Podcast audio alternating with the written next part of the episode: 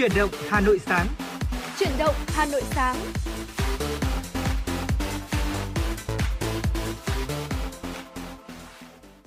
Trọng Khương và Bảo Trâm xin chào quý vị thính giả đang đến với chuyển động Hà Nội sáng. À, thưa quý vị, chúng ta đang đồng hành cùng nhau trong uh, chương trình chuyển động Hà Nội sáng được phát sóng trực tiếp trên tần số FM 96 MHz của Đài Phát thanh và Truyền hình Hà Nội. Đồng thời thì chương trình của chúng tôi cũng được phát sóng trực tuyến trên trang web hanoitv.vn. Quý vị thân mến, quý vị cũng đừng quên là hãy tương tác với Bảo Trâm và Trọng Khương trong buổi sáng ngày hôm nay thông qua số hotline chương trình 024 3773 6688 hoặc trang fanpage Chuyển động Hà Nội FM 96. Còn bây giờ xin mời quý vị thính giả chúng ta cùng lắng nghe ca khúc Một ngày mới qua sự thể hiện của ca sĩ Văn Mai Hương. đến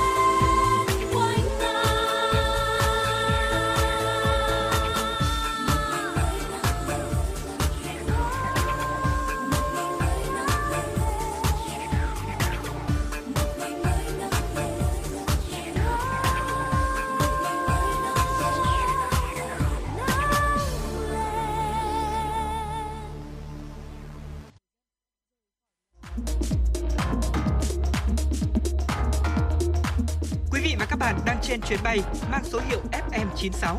Hãy thư giãn, chúng tôi sẽ cùng bạn trên mọi cung đường. Hãy giữ sóng và tương tác với chúng tôi theo số điện thoại 024 3773 6688.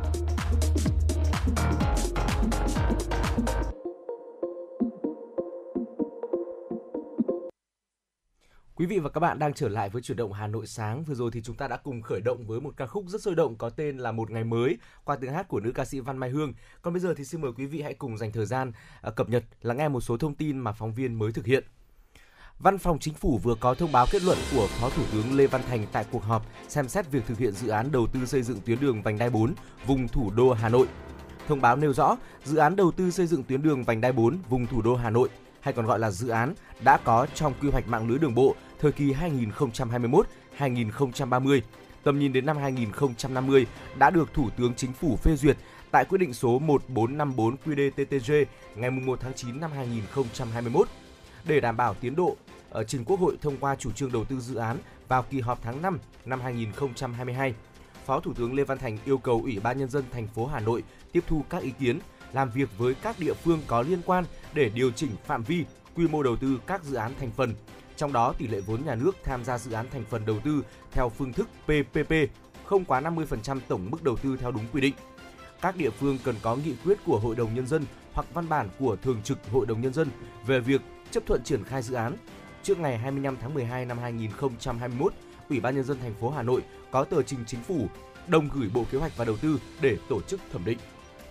Thưa quý vị, theo Sở Công Thương tỉnh Lạng Sơn, hiện nay hơn 5.000 container hàng nông sản đang bị ùn tắc tại khu vực cửa khẩu quốc tế Hữu Nghị và Tân Thanh. Nhiều xe đã nằm chờ gần nửa tháng. Ủy ban nhân dân tỉnh Lạng Sơn cũng đang phối hợp với các đơn vị liên quan để tìm ra các giải pháp. Tại cửa khẩu Tân Thanh, đến sáng ngày hôm qua, việc thông qua vẫn đang tạm dừng. Gần 3.000 container nông sản chờ đợi nhiều ngày, nên nhiều hàng hóa cũng bị xuống cấp. Tương tự tại cửa khẩu quốc tế Hữu Nghị, việc thông quan cũng rất nhỏ giọt, mỗi ngày chỉ đạt 100 xe, giảm khoảng 1 phần 5 so với tháng trước. Hơn 2.000 container vẫn đang ùn ứ. Ủy ban nhân dân tỉnh Lạng Sơn cho biết, ngoài việc thực hiện đồng bộ các giải pháp nâng cao năng lực thông quan như việc làm thêm giờ, mở giờ mở tờ khai điện tử, triển khai các biện pháp phòng chống dịch linh hoạt để tạo vùng xanh an toàn tại cửa khẩu, tích cực điện đàm với các cơ quan chức năng Trung Quốc. Tỉnh Lạng Sơn cũng đang khuyến cáo đến các doanh nghiệp xuất nhập khẩu cần cân nhắc khi đưa hàng lên khu vực cửa khẩu trong giai đoạn này. Trước tình hình ùn tắc nông sản ở các cửa khẩu, Phó Thủ tướng Lê Văn Thành cũng đã yêu cầu Công Thương tiếp tục đàm phán, kiến nghị với các bộ ngành và chính quyền địa phương phía Trung Quốc để có các giải pháp tăng thời gian thông quan tại các cửa khẩu. Ngày 20 tháng 12, tại phố đi bộ Trịnh Công Sơn, quận Tây Hồ, Sở Nông nghiệp và Phát triển Nông thôn Hà Nội phối hợp với Văn phòng điều phối chương trình Nông thôn mới Trung ương tổ chức khai mạc chuỗi sự kiện giới thiệu, quảng bá, kết nối giao thương sản phẩm ô cốp gắn với văn hóa các tỉnh đồng bằng sông Hồng. Tham gia sự kiện còn có các doanh nghiệp tiêu thụ sản phẩm, trung tâm thương mại, siêu thị, cửa hàng kinh doanh, điểm giới thiệu sản phẩm ô cốp.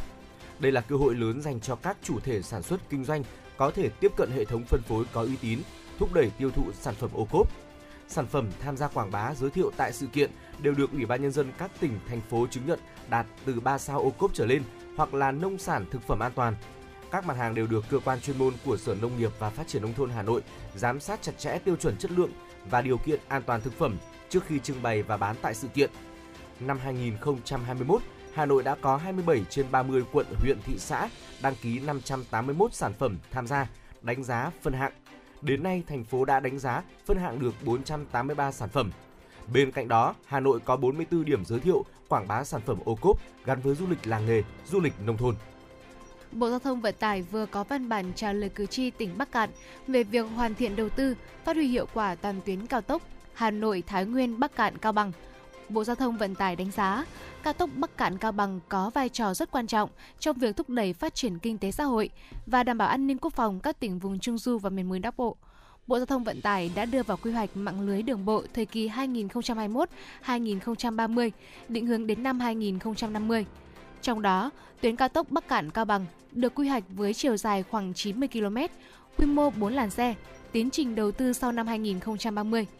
Quyết định phê duyệt quy hoạch cũng xác định, đối với các dự án quy hoạch đầu tư sau năm 2030, trường hợp các địa phương có nhu cầu đầu tư phục vụ phát triển kinh tế xã hội và huy động được nguồn lực, báo cáo Thủ tướng Chính phủ chấp thuận đầu tư sớm hơn. Quý vị và các bạn thân mến, vừa rồi là một số những thông tin mà chúng tôi dành thời gian cập nhật và gửi đến quý vị. Sẽ còn những thông tin đáng chú ý khác ở phần sau của chương trình. À, xin mời quý vị hãy cùng tiếp tục đồng hành với chúng tôi. Còn bây giờ thì xin mời quý vị hãy cùng dành thời gian đến với âm nhạc. À, sau ca khúc này thì chúng tôi Trọng Khương và Bảo Trâm sẽ quay trở lại tiếp tục đồng hành với quý vị ở những nội dung đáng chú ý tiếp theo.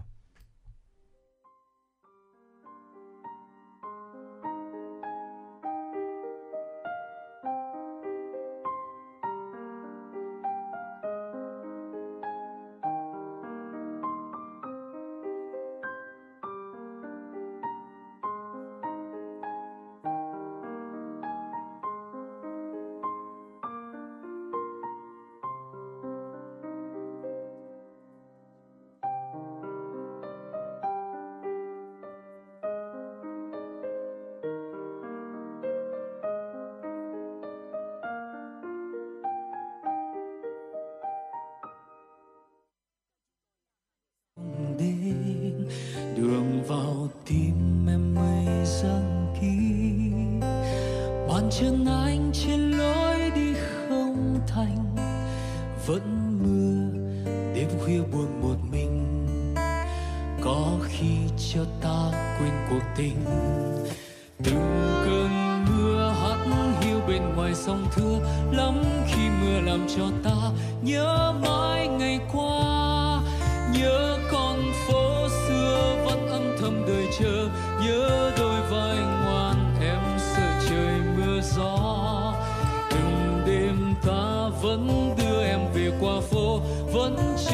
Trời mưa lu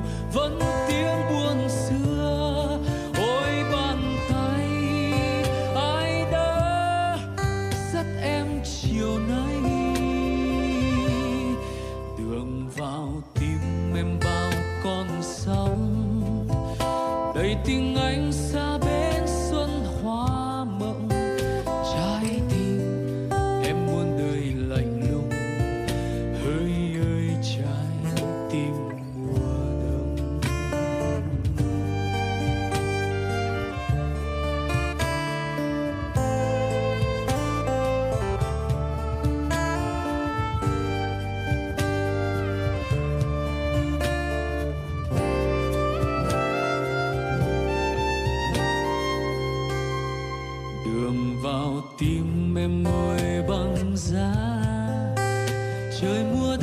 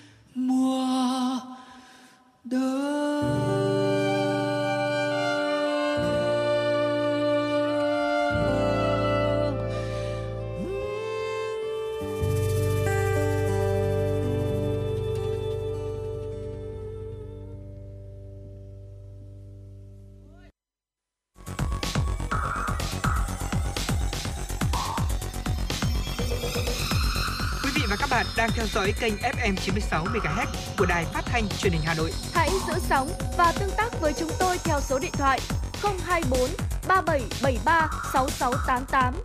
FM 96 đồng hành trên mọi nẻo đường.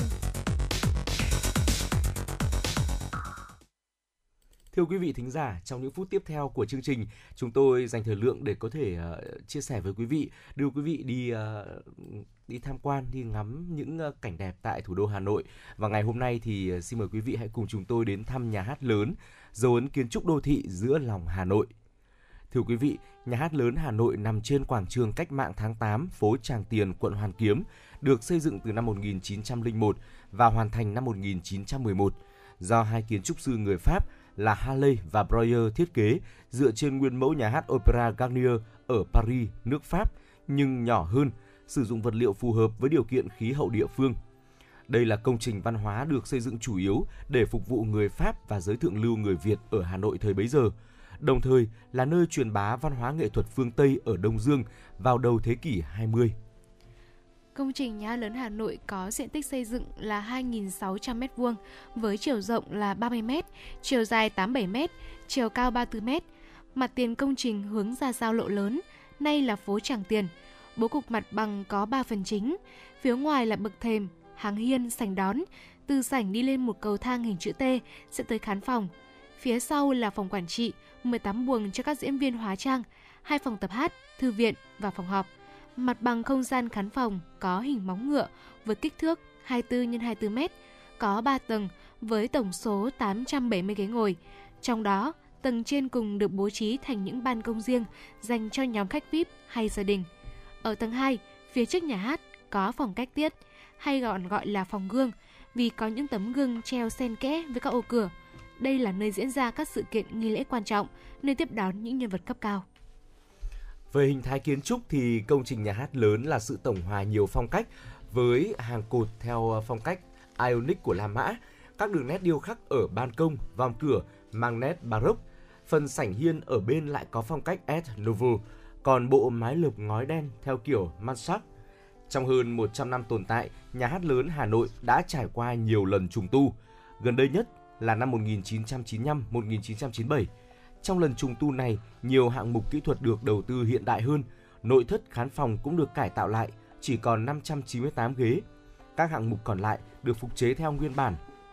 Nhà hát lớn Hà Nội hiện là trung tâm văn hóa nghệ thuật của thủ đô, nơi trình diễn nhiều loại hình nghệ thuật truyền thống và hiện đại, được giới nghệ sĩ coi là thánh đường nghệ thuật của thủ đô.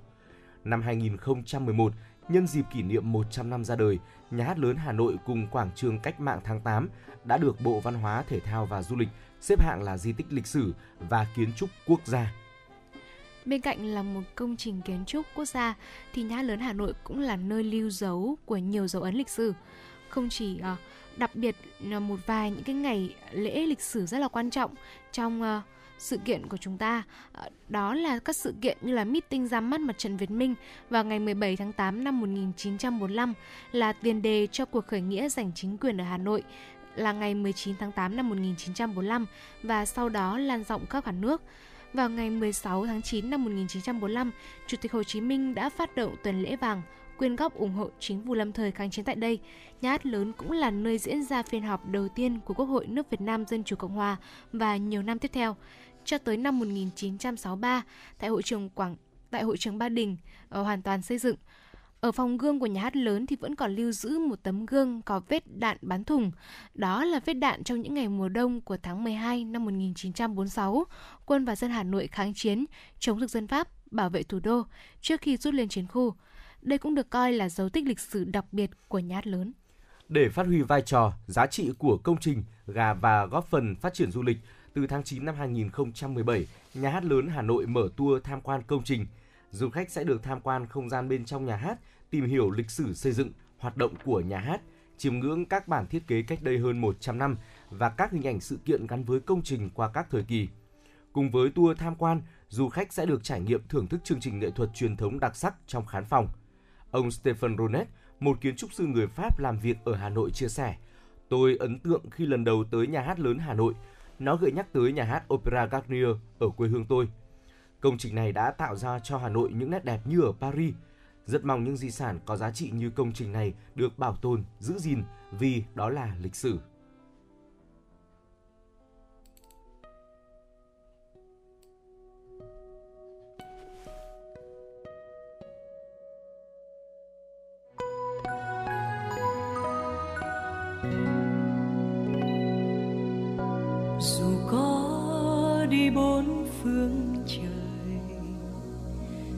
Vẫn nhớ về hà nội. Hà nội của ta, thủ đô yêu dấu. Một thời đàn bố một thời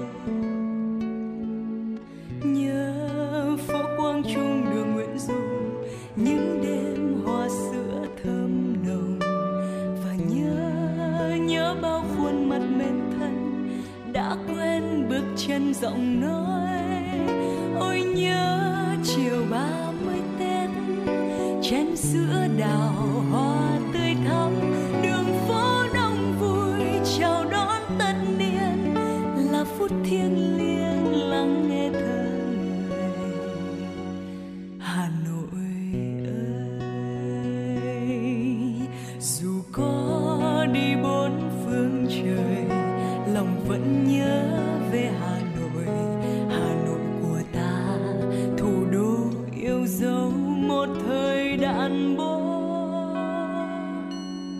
một thời hòa bình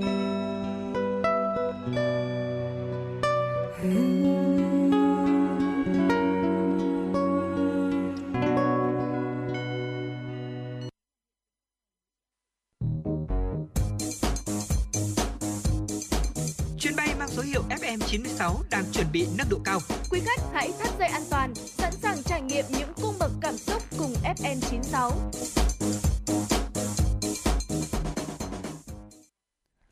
Thân mến, quay trở lại với dòng chảy tin tức trong buổi sáng ngày hôm nay. Thưa quý vị, vừa qua Bộ Y tế đã cấp phép sử dụng khẩn cấp cho bộ kit xét nghiệm kháng nguyên virus SARS-CoV-2 trong dịch mũi do công ty trách nhiệm hữu hạn Medicom sản xuất, giúp thuận tiện hơn cho người sử dụng khi tự xét nghiệm tại nhà. Quyết định do Thứ trưởng Bộ Y tế Nguyễn Trường Sơn ký vào ngày 17 tháng 12, cấp số đăng ký trong trường hợp khẩn cấp để phòng chống dịch COVID-19 cho thiết bị y tế chuẩn đoán Vinvisto, xét nghiệm kháng nguyên SARS-CoV-2 mang tên Justline COVID-19 as Rapid Test. Thiết bị được sử dụng nhằm định tính phát hiện kháng nguyên SARS-CoV-2 trong mẫu ngoáy dịch tị hầu hoặc dịch mũi của người.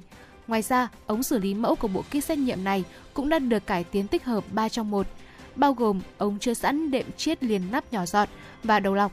Hiện nay, sản lượng sản xuất kit xét nghiệm nhanh của Medicom là khoảng 200.000 bộ trên một ngày và công ty này đang triển khai thêm dây chuyền sản xuất bộ kit xét nghiệm nhanh bằng dịch mũi. Thưa quý vị, sáng 20 tháng 12, Bộ Ngoại giao phối hợp cùng Bộ Nông nghiệp và Phát triển Nông thôn tổ chức hội nghị Thị trường Hà Lan ở Đông Nam Á, Nam Á, Nam Thái Bình Dương, tiềm năng và cơ hội. Theo báo cáo Kinh tế Hồi giáo toàn cầu, ngành công nghiệp thực phẩm và đồ uống của thị trường này có giá trị khoảng 1.300 tỷ đô la Mỹ và dự kiến sẽ tăng lên gần 2 tỷ đô la Mỹ vào năm 2024. với tốc độ tăng trưởng hàng năm khoảng 6,3%. Ngay trong khu vực Đông Nam Á với dân số gần 700 triệu người, trong đó người Hồi giáo chiếm hơn 30%. Đây cũng sẽ là cánh cửa mở ra thị trường lớn khi Việt Nam có lợi thế về khoảng cách địa lý và sự giao thoa về văn hóa. Hà Lan hiện đã mở rộng thị trường cho tất cả các loại thực phẩm như sữa, bánh, kẹo, thực phẩm, dược phẩm, du lịch. Đáng chú ý có những sản phẩm gần đây buộc phải đáp ứng tiêu chuẩn Hà Lan như thủy sản nuôi, trà. Trong khi việc cấp chứng nhận Hà Lan hiện cũng là một trong những thách thức lớn khi mới chỉ có một số tổ chức tư nhân cấp. Vì vậy, các cơ quan nhà nước và doanh nghiệp cần có sự chuẩn bị tốt để không bỏ lỡ cơ hội lớn từ thị trường này. Liên đoàn Lao động thành phố Hà Nội cho biết, do ảnh hưởng của dịch Covid-19, số công nhân lao động mất và thiếu việc làm là 51.589 người. Trong đó, 7.674 người mất việc, 43.915 người thiếu việc làm. Trước diễn biến phức tạp của dịch Covid-19, các cấp công đoàn thủ đô tiếp tục tập trung bám sát sự lãnh đạo chỉ đạo của Tổng Liên đoàn Lao động Việt Nam và thành phố để chủ động tham gia, phối hợp với các cấp chính quyền trong việc điều chỉnh các biện pháp phòng chống dịch nhằm đảm bảo vừa thực hiện đúng các quy định tại nghị quyết số 128 của chính phủ, vừa phù hợp thích ứng linh hoạt với tình hình cụ thể của từng địa phương, cơ quan, doanh nghiệp.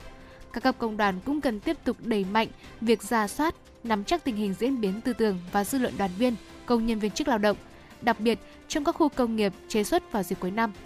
Tết Nguyên đán nhân dần 2022 để có những giải pháp tối ưu hỗ trợ kịp thời cho đoàn viên, người lao động có hoàn cảnh khó khăn do ảnh hưởng bởi dịch Covid-19.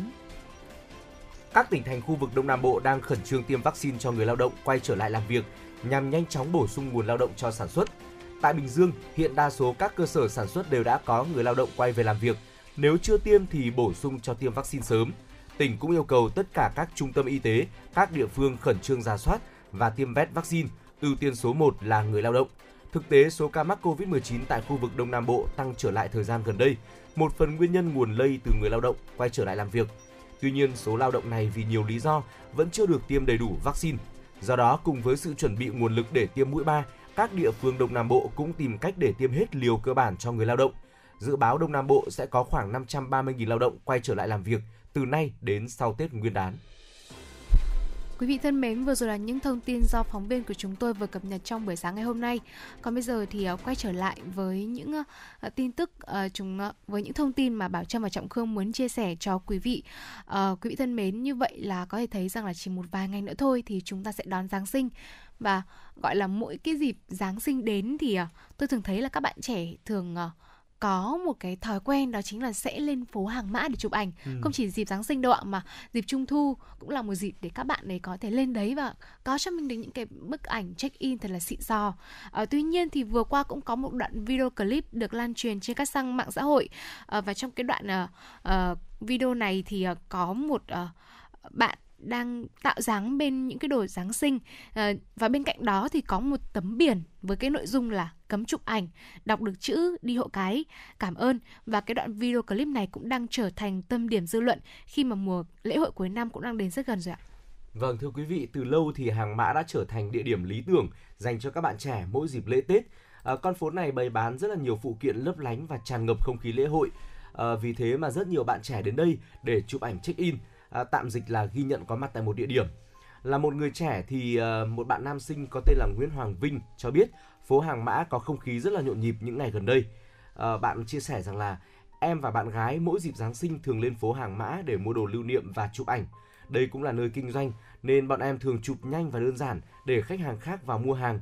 Nhưng ờ, thực ra nên thông cảm với các tiểu thương, thử đặt mình vào vị trí của họ mới dọn hàng ra, chưa bán được món nào mà hết nhóm này đến nhóm kia kéo đến chụp ảnh, đứng chắn hết cửa hàng. Chưa kể nhiều người còn thiếu ý thức, tự lấy ý tự đồ um, tự ý lấy đồ bày bán dùng làm đạo cụ chụp ảnh và nhiều khi còn làm hỏng nữa. Việc phản ứng bằng cách treo biển cấm chụp ảnh, thu phí quay chụp là cách mà những chủ gian hàng này buộc phải làm vì sự tự do quá đà của khách hàng. Vâng, coi thấy rằng là một bộ phận những bạn trẻ hoặc là những khách hàng mà chúng ta muốn có bức ảnh check-in tuy nhiên thì chúng ta chưa thực sự có ý thức trong cái ừ. vấn đề uh, chụp ảnh cũng như là uh, chưa thể hiểu rõ được cái vấn đề của các tiểu thương bởi vì rõ ràng là tôi thấy rằng là cái việc mà chúng ta chụp ảnh uh, trước một cái gian hàng nào đó đó cũng là một cái cách để uh, quảng bá cái nét đẹp của phố cổ Hà Nội, ừ. quảng bá những cái hình ảnh đẹp của phố Hàng Mã. Uh, tuy nhiên thì tôi nghĩ rằng vấn đề gì nó cũng cần có một sự phù hợp bởi vì nếu như mà vấn nó hơi quá một chút thì cũng không phù hợp. Ờ, các bạn trẻ ờ, chúng ta check in chúng ta ờ, gọi là chưa có những cái hành động thực sự mà phù hợp một, một bộ phận bạn trẻ đó thì cũng gây ảnh hưởng đến ờ, tiểu thương và một vài tiểu thương chúng ta một bộ phận tiểu thương cũng cảm thấy phiền và cũng có một vài cái hành động hơi quá. Ví dụ tôi cũng đã từng nghe trường hợp có bạn tôi kể lại là bạn đấy lên chụp ảnh trên phố hàng mã và sau đó thì đã bị chính tiểu thương của gian hàng đó gọi là đuổi đi ạ và Ừ một vài cái lời lẽ rất là khó nghe ạ Ừ. À, thưa quý vị, theo những chia sẻ thêm của một uh, bạn nữ khác thì bạn đã nói rằng là mình thấy nhiều người chụp ảnh trước cửa hàng rất là lâu trong khi biết rằng là có những người khác đang đứng chờ để vào chụp hoặc là vào mua hàng. Nơi công cộng nên dù gì cũng phải tôn trọng và có ý thức để không ảnh hưởng đến công việc kinh doanh. Và cũng theo chia sẻ của Ngọc Anh thì ở Nhật Bản, người dân luôn tôn trọng không gian cá nhân của mỗi người và tránh tối đa việc chụp hình có thể gây ảnh hưởng đến người khác. Dù là người dân hay là khách du lịch thì đều cần hành xử văn minh nơi công cộng. À, vậy nên những chuyện cãi vã đuổi khách thì ở những nơi đó hiếm khi xảy ra. Còn ở Việt Nam mình thì nhiều người có vẻ tự nhiên thái quá, không có quy định cụ thể những nơi hạn chế chụp hình, quay phim nên không ai để ý đến, cũng chưa hình thành văn hóa xin phép trước khi chụp nên à, nhiều người cứ bạ đâu chụp đó, coi đó là quyền tự do của mình. Đây là nét văn hóa chưa đẹp của một số người tạo nên thói tùy tiện và ừ, chị Ngọc Hương giảng viên tại một trường đại học thì cũng có chia sẻ quan điểm về văn hóa chụp ảnh của các bạn trẻ. Ờ, chị có chia sẻ rằng là chị cảm thấy rằng là các bạn trẻ bây giờ hành xử chưa thực sự là khéo léo. Ờ, đương nhiên là ai trong chúng ta cũng muốn là chụp hình đẹp nhưng mà người ta mở tiệm để uh, kinh doanh mà khi mà các bạn ấy kéo đến để chen chúc chụp ảnh như thế thì ảnh hưởng trực tiếp đến công việc và Ờ, chị Hương có chia sẻ thêm rằng là ông cha ta cũng đã có câu rằng là lời nói đâu mất tiền mua lựa lời mà nói cho vừa lòng nhau. Một lời xin phép thì có lẽ là cũng không mất quá nhiều thời gian và đổi lại là chúng ta sẽ thể hiện cái thái độ tôn trọng với người bán hàng và ý thức của bản thân. À, vì thế chúng ta có thể thấy rằng là ừ, cái câu chuyện rằng là à, các bạn trẻ ngày nay một bộ phận bạn trẻ khi mà chúng ta muốn được là chúng ta có những cái bức hình đẹp thì nên đầu tiên có lẽ là cần phải xin phép người bán hàng vì rõ ràng là khi mà mình ờ, tham gia cái hoạt động chụp ảnh thì mình cũng là đang làm phiền làm ảnh hưởng trực tiếp đến cái công việc kinh doanh của người Ừ. ta Và thưa quý vị, dù tình hình dịch bệnh nhiều phức tạp nhưng mà nhiều người dân cũng rất là muốn hưởng ứng bầu không khí lễ hội sau một thời gian dài phải quanh quẩn ở quanh quẩn ở nhà. À, tuy nhiên vì lo ngại khách chụp ảnh làm ảnh hưởng tới doanh thu, tiểu thương ờ, phố Hàng Mã vẫn treo biển không cho khách chụp ảnh. Thế nhưng mà liệu có cơ sở pháp lý nào để người bán hàng đuổi khách chụp ảnh bên lề đường hay là thu phí của họ không? Thì điều này làm cho sự tranh cãi vẫn còn kéo dài ở trên mạng xã hội. Có một bạn ờ, có tên rằng là tên là Nguyễn Trọng Hoàng Tú chia sẻ rằng là mỗi lần trung thu, giáng sinh hay là Tết, mình đều háo hức để lên hàng mã chụp ảnh và mua quà cho bạn bè, người thân. Nhưng nghĩ đến cảnh phải chen chúc xô đẩy không khác gì ngoài chợ khiến mình không muốn lên nữa. Có lần lên đó thì mình không thể chụp được ảnh mà còn bị ăn trộm. Sau lần đó thì mình cũng cẩn thận hơn khi mà đi chơi nơi đông người dịp lễ. à, và có một bạn nữ khác thì nêu quan điểm rằng là chúng ta có thể quy định thời gian cho phép chụp ảnh, mỗi lần chụp tối đa bao nhiêu phút, giới hạn khoảng cách chụp để không xâm phạm vào khu vực bán hàng. Đồng thời cần có lực lượng chức năng để giải quyết và quán triệt sự việc một cách rõ ràng và cụ thể không thể phủ nhận được những cái sức hút từ những hình ảnh đẹp và không khí lễ hội trên phố hàng mã. Đủ các loại dây, từ dây đèn, quả trâu, cây thông hay là những cái món lưu niệm nhỏ xinh, đậm chất phố cổ, khiến lượng khách đổ về đây rất là đông. Và để gìn giữ và phát triển nét đẹp nơi đây, quan trọng nhất vẫn là ý thức của người dân khi tham gia văn hóa chụp ảnh ở nơi công cộng. Và điều này xuất phát từ tư tưởng, tính cách mà không thể nói là sẽ thay đổi ngay được và cần có một sự thấu hiểu giữa người mua và người bán để có thể tạo ra không gian thoải mái cho ứng xử. Và bà Trâm thấy rằng là trong thời điểm cuối năm như thế này có nhiều rất là nhiều dịp lễ hội và chúng ta cũng sẽ ra ngoài đường nhiều hơn. Ừ. nhưng mà à, tình hình dịch bệnh hiện tại cũng diễn biến rất phức tạp. Thay vì là chúng ta lên phố hàng mã thì có thể là chúng ta dành cho những dịp khác những năm sau. Mình cũng có thể ở nhà mình tự gọi là tự set up mình tự chuẩn bị một cái không gian giáng sinh à, tuyệt vời cho gia đình mình. Ừ. và trong buổi trưa ngày hôm nay thì bà Trâm và Trọng, anh Trọng Cương cũng sẽ chia sẻ đến quý vị làm sao chúng ta có những cái tip nào để chúng ta có thể trang trí à, căn nhà của chúng ta đơn giản nhưng mà vẫn đậm chất Vâng. không khí Noel ạ. Ờ, hoàn toàn chúng chúng ta có thể biến không gian ngôi nhà tổ ấm của mình thành một không gian ngập tràn không khí Noel Dạ. ờ, với những người thân cận nhất của mình Ờ, không cần phải ra ngoài đường không cần phải chen chúc để chụp ảnh À, Ờ, và ờ, xin mời quý vị hãy cùng quay trở lại với chuyển động Hà Nội trưa để có thể cùng ờ, Trọng Khương và và Bảo Trâm chia sẻ cách để có thể biến ngôi nhà của mình trở thành một nơi có không khí Giáng sinh thật là tuyệt vời. À, còn bây giờ thì quay trở lại với chuyển động Hà Nội sáng, tiếp nối chương trình sẽ là một ca khúc chúng tôi muốn gửi đến cho quý vị. Sau ca khúc này thì Trọng Khương và Bảo Trâm sẽ quay trở lại tiếp tục đồng hành với quý vị ở những nội dung đáng chú ý tiếp theo.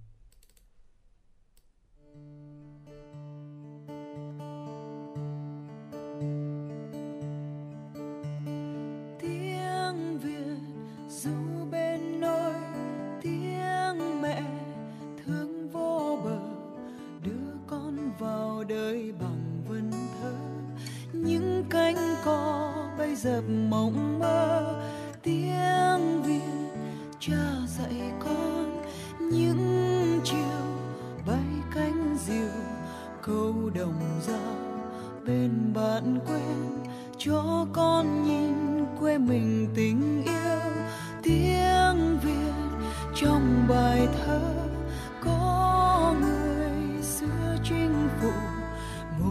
Mỏi mòn đợi chờ chính phủ hoa đã rồi lời ca vẫn còn.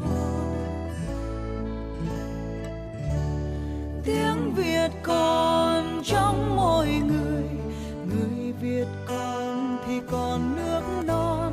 Giữ tiếng việt như ngày nào, hào hùng xưa mãi vọng ngàn sao. Tiếng việt còn trong mỗi tròn giữ tiếng việt cho nói đời lời quê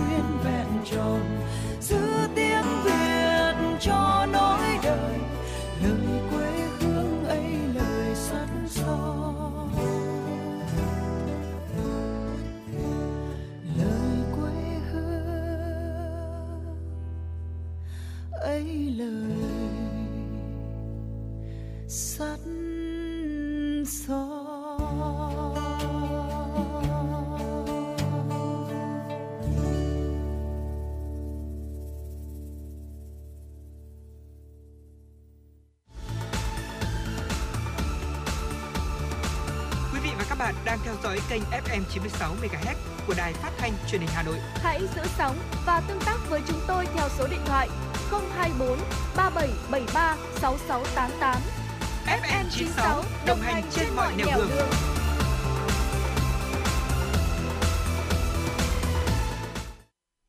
Quay trở lại với chuyển động Hà Nội sáng, xin mời quý vị cùng dành thời gian cập nhật một số thông tin đáng chú ý.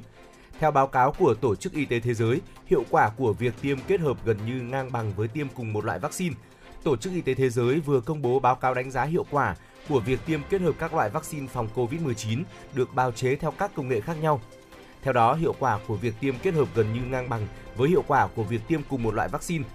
Cụ thể, hiệu quả của việc tiêm hai mũi kết hợp sử dụng công nghệ vector như vaccine của hãng AstraZeneca và công nghệ mRNA, mRNA của như vaccine của Pfizer-BioNTech và Moderna có thể đạt từ 61 đến 91% miễn dịch. Trong khi tiêm vaccine cùng công nghệ mRNA, hiệu quả trung bình có thể đạt 69 đến 90%. Còn tiêm vaccine cùng nền tảng vector đạt hiệu quả từ 43% đến 89%. Đặc biệt, việc tiêm kết hợp các loại vaccine khác nhau trong việc ngăn ca nhiễm nhập viện ở một số quốc gia đạt tỷ lệ cao, vượt trên 95%. Trước đó, Tổ chức Y tế Thế giới đã đưa ra khuyến nghị tạm thời về tiêm trộn và kết hợp các loại vaccine COVID-19 của các hãng dược khác nhau cho cả liều thứ hai và liều thứ ba. Trước khi WHO đưa ra khuyến nghị trên, nhiều quốc gia đã tiến hành tiêm kết hợp các loại vaccine khi phải đối mặt với một số với số ca nhiễm COVID-19 mới tăng vọt, trong khi nguồn cung thấp và tốc độ tiêm chủng chậm. Sáng qua, tỷ phú Nhật Bản Megawaya đã trở về trái đất sau 12 ngày du lịch trên trạm vũ trụ quốc tế ISS. Chuyến đi này do Nga tiến hành. Đây là dấu hiệu cho thấy sau một thập kỷ khá yên ắng, Nga đang trở lại cuộc chạy đua vũ trụ với tham vọng thống lĩnh ngành du lịch không gian. Đua tranh cùng với các tỷ phú Mỹ Anh và cả các chính phủ Mỹ cũng như Trung Quốc, Nga sẽ lắp một mô đun đặc biệt trên trạm ISS để đón các khách du lịch, cho phép họ đi dạo ngoài không gian và sẽ còn tổ chức các chuyến bay tới mặt trăng. Giá vé Nga dự tính sẽ vào khoảng từ 50 đến 60 triệu USD trên một người. Người đứng đầu ngành du người đứng đầu ngành vũ trụ Nga khẳng định sẽ không nhường mảng du lịch cho vũ trụ cho nước Mỹ. À, tuy nhiên hiện tại các đối thủ của Nga đã nhiều hơn trước, trong khi ngành vũ trụ ở Nga không còn được đầu tư dồi dào và Nga chỉ còn dựa vào nguồn thu từ dịch vụ phóng tàu vũ trụ cho các nước. Ngày 20 tháng 12, Thượng viện Nhật Bản đã thông qua dự thảo ngân sách bổ sung tài khóa năm 2021 trị giá 36.000 tỷ yên. Văn bản được thông qua sau khi Hạ viện nước này phê chuẩn vào hôm 15 tháng 12. Dự kiến 18.600 tỷ yên sẽ được chi cho các biện pháp phòng chống dịch COVID-19 và giảm thiểu tác động kinh tế của đại dịch, trong đó có 1.700 tỷ yên để tăng ngân sách cho hệ thống bảo hiểm thất nghiệp và 2.000 tỷ yên hỗ trợ các cơ sở y tế bố trí thêm giường bệnh cho các bệnh nhân COVID-19. Bên cạnh đó, chính phủ sẽ chi 1.300 tỷ yên để thúc đẩy chương trình tiêm chủng và dành 601,9 tỷ yên để mua thuốc điều trị COVID-19. Ngoài ra, Nhật Bản sẽ chi 1.200 tỷ yên để thực hiện chương trình trợ cấp cho các hộ gia đình có thu nhập thấp dưới 9,6 triệu yên một năm và đang nuôi con nhỏ với tổng giá trị trợ cấp bằng tiền mặt và phiếu mua hàng cho trẻ từ 18 tuổi trở xuống là 100.000 yên một trẻ. Nhằm huy động cho ngân sách trên, chính phủ Nhật Bản dự kiến sẽ phát hành đợt trái phiếu mới trị giá 22.100 tỷ yên. Qua đó, đưa tổng lượng trái phiếu sẽ phát hành trong tài khóa 2021 lên tới 65.700 tỷ yên. Ngày 20 tháng 12, giới chức Malaysia cho biết trên 50.000 người buộc phải sơ tán và ít nhất là 7 người đã thiệt mạng sau khi nước này phải trải qua các trận lũ lụt nghiêm trọng, nhiều nhất trong nhiều năm. Cuối tuần qua, mưa lớn đã làm nước sông tràn bờ, cắt đứt nhiều tuyến đường quan trọng, khiến nhiều thị trấn và ngôi làng chìm trong nước lũ. Theo số liệu chính thức, số người phải sơ tán do lũ lụt tại Malaysia đã lên đến khoảng 51.000 người. Trong đó, bang Pangha ở miền đông nước này là khu vực chịu ảnh hưởng nghiêm trọng nhất với 32.000 người. Trong khi đó, Selangor, bang đông dân nhất và giàu có nhất của Malaysia, cũng chịu ảnh hưởng nghiêm trọng với 7 người thiệt mạng. Con số này nhiều khả năng sẽ còn tăng do vẫn còn người mất tích. Thủ tướng Malaysia Sabri Jacob cho biết, cơn mưa chút xuống Selangor trong một ngày bằng với lượng mưa của cả tháng. Chính phủ đã triển khai hàng chục nghìn nhân viên khẩn cấp và binh sĩ để hỗ trợ công tác tìm kiếm cứu nạn. Hiện nhiều người dân Malaysia đã có thể về nhà sau khi hầu hết các trận mưa đã kết thúc trong ngày hôm qua. Sau khi nước rút, các công nhân cũng đã quay lại làm việc và công tác sửa chữa đường xá cũng đang được triển khai. Thưa quý vị, vừa rồi là một số thông tin quốc tế đáng chú ý chúng tôi cập nhật gửi đến quý vị và tiếp nối chương trình sẽ là một ca khúc mà chúng tôi muốn gửi đến ngay bây giờ. Sau ca khúc này thì chúng tôi sẽ quay trở lại tiếp tục đồng hành cùng quý vị.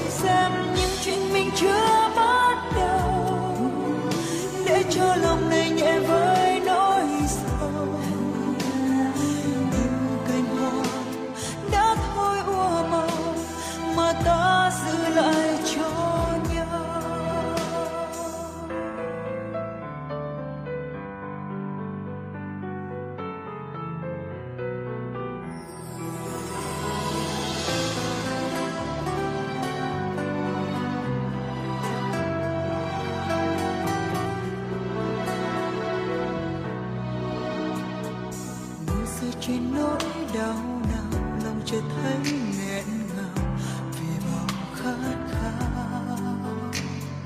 Đợi chờ làm chi nỗi đau ai ngờ, tình yêu đôi ta như là mơ. Bao yêu thương đã muộn màng vì mình quá vội vàng, để lòng nát tan. Vậy mà giờ sao rơi trên đôi mắt em. Từ trong con tim em cứ nhớ anh vô bờ. Tình yêu ấy cũng đã khiến em mong chờ. Không vô vắng anh mình em bơ vơ. Bao giấc mộng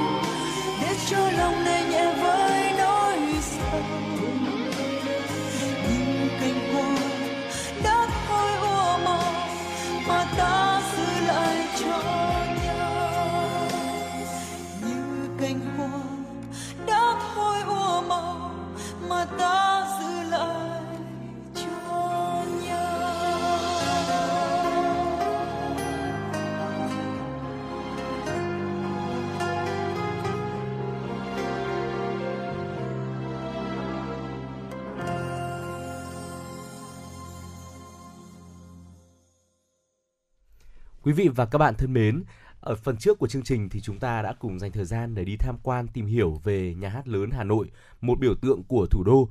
Còn bây giờ thì chúng tôi muốn dành thời lượng để mời quý vị thính giả đi tìm hiểu về ờ, chân dung một người họa sĩ cũng ờ, rất là nổi tiếng và gắn liền với Hà Nội, đó là họa sĩ Bùi Xuân Phái. À, thưa quý vị, trên trang chủ của google.com, chân dung họa sĩ Bùi Xuân Phái đứng trước những bức tranh về phố cổ Hà Nội, nhắc nhớ người xem đến một đặc trưng của danh họa tài hoa gắn liền với tên tuổi của ông, phố phái.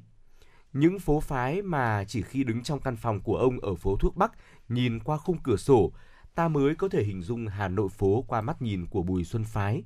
Một Hà Nội thời bao cấp, với khung cảnh trầm buồn, những mái ngói xám màu, chìm ngập trong sắc nâu và thưa vắng bóng người. Chỉ có những cột đèn dựng đứng mà chỉ khi thấy những cột đèn ấy, ta mới nhìn Hà Nội lóe lên một tín hiệu của đời sống hiện đại. Trong tác phẩm Viết dưới ánh đèn dầu, Bùi Xuân Phái ghi lại những cảm nhận của mình về nghệ thuật hội họa rằng càng ngày hội họa càng xa dần với cái vỏ thực tế vì sợ giống ảnh. Ảnh ghi chép thực tế nhanh và chính xác. Người họa sĩ dùng trí tuệ và tình cảm để phân tích thực tế và chuyển sang phần hội họa, trong đó có óc tưởng tượng hoạt động. Điều này diễn tả được tinh thần của phố phái, nó không giống như trên những bức ảnh hay bưu thiếp miêu tả Hà Nội ở cùng thời điểm. Nhưng khi Hà Nội nhớ về giai đoạn đó, họ hình dung về những con phố mà Bùi Xuân Phái vẽ hết lần này đến lần khác, đầy ám ảnh và buồn bã. Một nỗi buồn của những phố phái và của riêng họa sĩ phản ánh sự khốn khó của ông lúc sinh thời. Khi nhà bảo trợ nghệ thuật thường xuyên nhất của ông là chủ quán cà phê Lâm, người đã đồng ý lấy những bức tranh của ông để thay tiền cà phê và nguồn thu nhập chính của họa sĩ đến từ công việc vẽ minh họa mà ông phải tự gian mình. Cái nghề vẽ báo, minh họa, tranh vui, nếu làm ít ít thôi thì cũng không hại. Nếu bập bềnh vào nhiều thì cũng dễ hại. Nó quen tay đi, nó dễ đi đến chỗ hời hợt dễ dãi, nhiều khi do nhu cầu cấp bách phải cố dặn ra cho được. Rất dễ đi vào con đường bịa, phải coi chừng. Bùi Xuân Phái không bịa ra một hiện thực. Thứ hiện thực tinh thần đó sinh ra từ trực cảm của người nghệ sĩ. Nó làm rã ra những lớp vỏ thời khắc, nơi mà việc cố định một hình bóng trở thành ưu tiên. Hình bóng ấy chuyển dịch trong sự trường cửu. Trong nó là hôm qua, hôm nay và mãi mãi ngày sau. Quãng thời gian chìm khuất càng khiến cho sự hiện diện của tác phẩm của ông trong thời điểm hiện tại được săn đón. Thứ vinh quang muộn màng đằng sau cái mất của ông sau khi danh họa đã đi một chặng đường mà ông mô tả cũng trong viết rén đèn dầu. Con đường sáng tác không dễ dàng, không có một lối tắt nào nếu anh muốn nhanh chóng để trở nên xuất chúng. Chỉ có một con đường rất dài, rất là vất vả và cũng dễ thất bại khổ đau. Bùi Xuân Phái không thất bại, nhưng đau khổ. Dĩ nhiên, sự đau khổ hiện danh danh trên những bức ảnh chân dung chụp danh họa. Sự khắc khổ, đôi mắt sau và chủ yếu là ảnh đen trắng nên nó chỉ diễn biển biểu hiện cho sắc xám đơn độc đầy khổ hạnh mà dẫu những bức tranh của trang Google Doctors cố cho thêm những màu sắc rực rỡ, trái gắt cũng không làm giảm đi sự khắc khổ ấy. Như thể ông đang chịu đựng những ngày tháng khó nhọc, những năm chiến tranh, những thời điểm túng quẫn. Năm sau, Bùi Xuân Phái nếu còn sống sẽ tròn 100 tuổi, vẫn ít tuổi hơn những con phố ông vẽ trong tranh. Những con phố đã lùi dần vào ký ức, vào cái sự bất tử của nghệ thuật. Đời sống thì vẫn tiếp tục khi sinh mệnh người họa sĩ kết thúc. Sự thay đổi chóng mặt suốt mấy thập niên vừa qua chỉ trở lại những con phố phái còn hiện hữu, từ chỗ hiện thực tinh thần của họa sĩ trở thành thứ hiện thực về một thời Hà Nội. Vâng quý vị thân mến, tranh của uh, họa sĩ Bùi Xuân Phái đã trở thành một trong những đặc trưng khi mà nhắc đến những cái nét đẹp của phố của Hà Nội. Và chúng tôi cũng hy vọng rằng là cũng có thể được lắng nghe những chia sẻ của quý vị về uh, tranh của họa sĩ Bùi Xuân Phái hoặc là bất kể một uh, thông tin một uh, điều gì đó mà quý vị muốn chia sẻ với chúng tôi. Và quý vị thân mến quý vị cũng đừng quên là hãy tương tác với chúng tôi thông qua like của chương trình 024 3773 6688 hoặc là trang fanpage truyền động Hà Nội FM 96 Thưa quý vị thính giả, và khi mà nhắc đến họa sĩ Bùi Xuân Phái thì ngoài phố cổ, ông còn vẽ các mảng đề tài khác như là trèo, chân dung, nông thôn hay hay là tĩnh vật và cũng rất là thành công. Ở suốt hơn 40 năm cầm bút, cầm uh, cọ thì Bùi Xuân Phái đã dành cho Hà Nội tất cả tình yêu của mình. Ông sống chỉ để vẽ và có thể vẽ vào bất cứ lúc nào, bất cứ chỗ nào.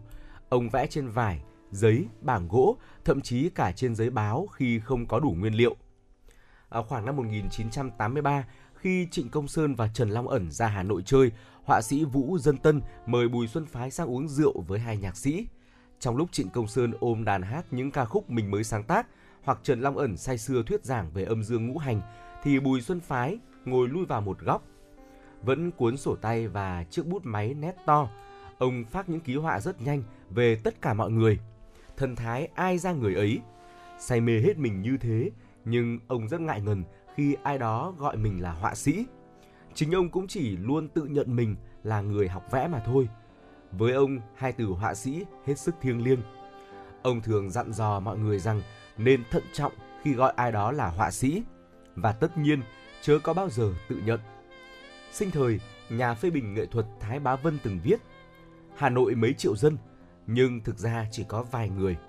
Bùi Xuân Phái là một trong những người ấy.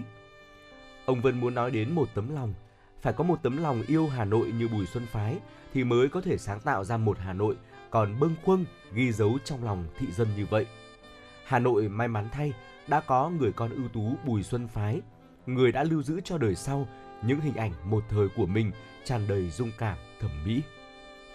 Vâng quý vị thân mến, hy vọng là với những thông tin chúng tôi chưa vừa chia sẻ thì quý vị cũng sẽ có thêm được uh, một vài những thông tin, một vài những cái khía cạnh góc nhìn khác về họa sĩ Bùi Xuân Phái. Ừ. Uh, quý vị thân mến, như vậy là một tiếng của chương trình truyền động Hà Nội sáng ngày hôm nay cũng đã trôi qua và quý vị thân mến, Bảo Trâm xin được nhắc lại một lần nữa số điện thoại nóng của FM 96 là 024 3773 6688. Quý vị các bạn nếu có vấn đề cần quan tâm chia sẻ hoặc là có mong muốn được tặng bạn bè người thân một ca khúc yêu thích, một lời nhắn yêu thương thì cũng hãy tương tác với chúng tôi thông qua số hotline cũng như là trang fanpage chuyển động Hà Nội FM 96. Thưa quý vị, trong mỗi số phát sóng của truyền động Hà Nội, chúng tôi sẽ cố gắng giới thiệu đến quý vị một vài nét đặc trưng của thủ đô chúng ta, cũng như là giới thiệu về những ờ, mẹo vặt, những ờ, lời khuyên về cuộc sống để giúp chúng ta ngày càng hoàn thiện bản thân mình hơn. Hãy quay trở lại với chuyển động Hà Nội vào khung giờ trưa, chuyển động Hà Nội trưa để đồng hành với Trọng Khương Bảo Trâm ở những nội dung đáng chú ý quý vị nhé. Còn bây giờ thì chúng tôi sẽ gửi đến cho quý vị một ca khúc thay cho lời chào kết của ekip thực hiện chuyển động Hà Nội sáng đến quý vị và chúng ta sẽ còn gặp lại nhau vào khung giờ 10 giờ trưa nay của chuyển động Hà Nội trưa.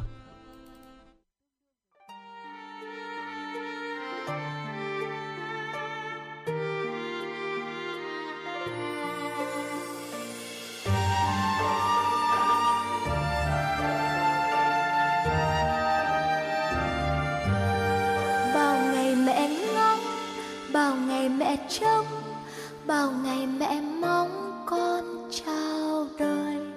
Ấp trong đáy lòng có trăng tiếng cười của một hài nhi đang lớn dần. Mẹ chợt tỉnh giấc và mẹ nhìn thấy hình hài nhỏ bé như thiên thần. Tiếng con khóc òa, mắt mẹ lệ nhòa, cảm ơn vì con đến bên mẹ. Này con yêu ơi, con biết không? Mẹ yêu con yêu con nhất đời. Ngắm con ngoan nằm trong nỗi mắt xoe tròn, ôi bé cưng. Nhìn cha con, cha đang rất vui.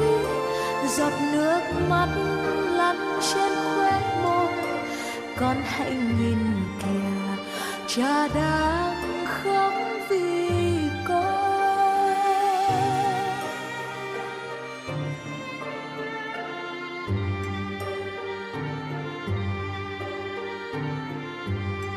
Một ngày tỉnh giấc, rồi mẹ chợt nghe, vụng về con nói câu, mẹ ơi, chiếc môi bé nhỏ thốt lên bất ngờ khiến tim mẹ vui như vỡ òa.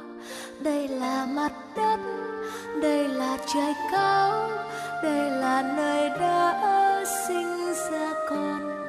Bước chân bé nhỏ, bước đi theo cha, dấu chân đầu tiên trên đường.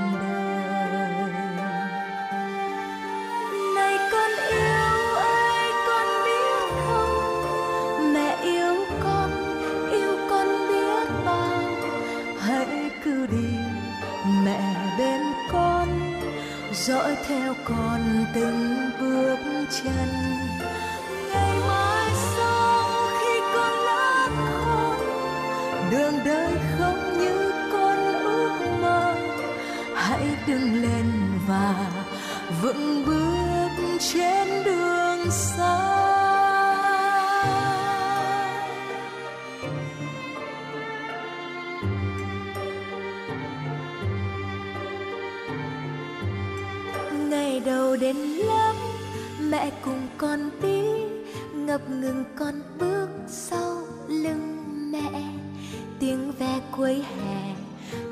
Vang đón chào, ánh mặt trời soi con đến trường.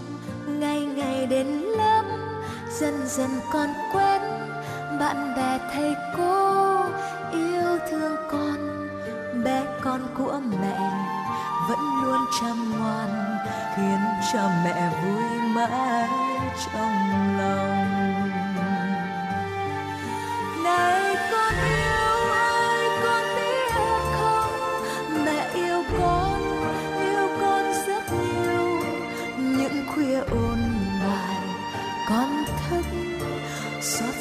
Tìm mẹ biết bao. Từng khi thi nối tiếp nhau tuổi thơ con trôi qua rất mau ước chỉ còn mẹ, mai sau sẽ thành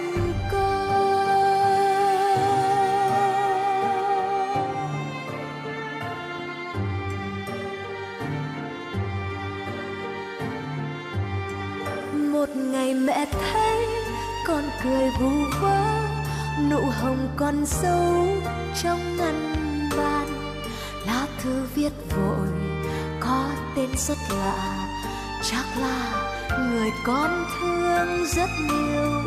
Một ngày mẹ thấy con buồn vu vơ, cánh hồng vẫn ở trong ngăn bàn. Lá đâu đã vàng, hoa đâu đã tàn cớ sao nhìn con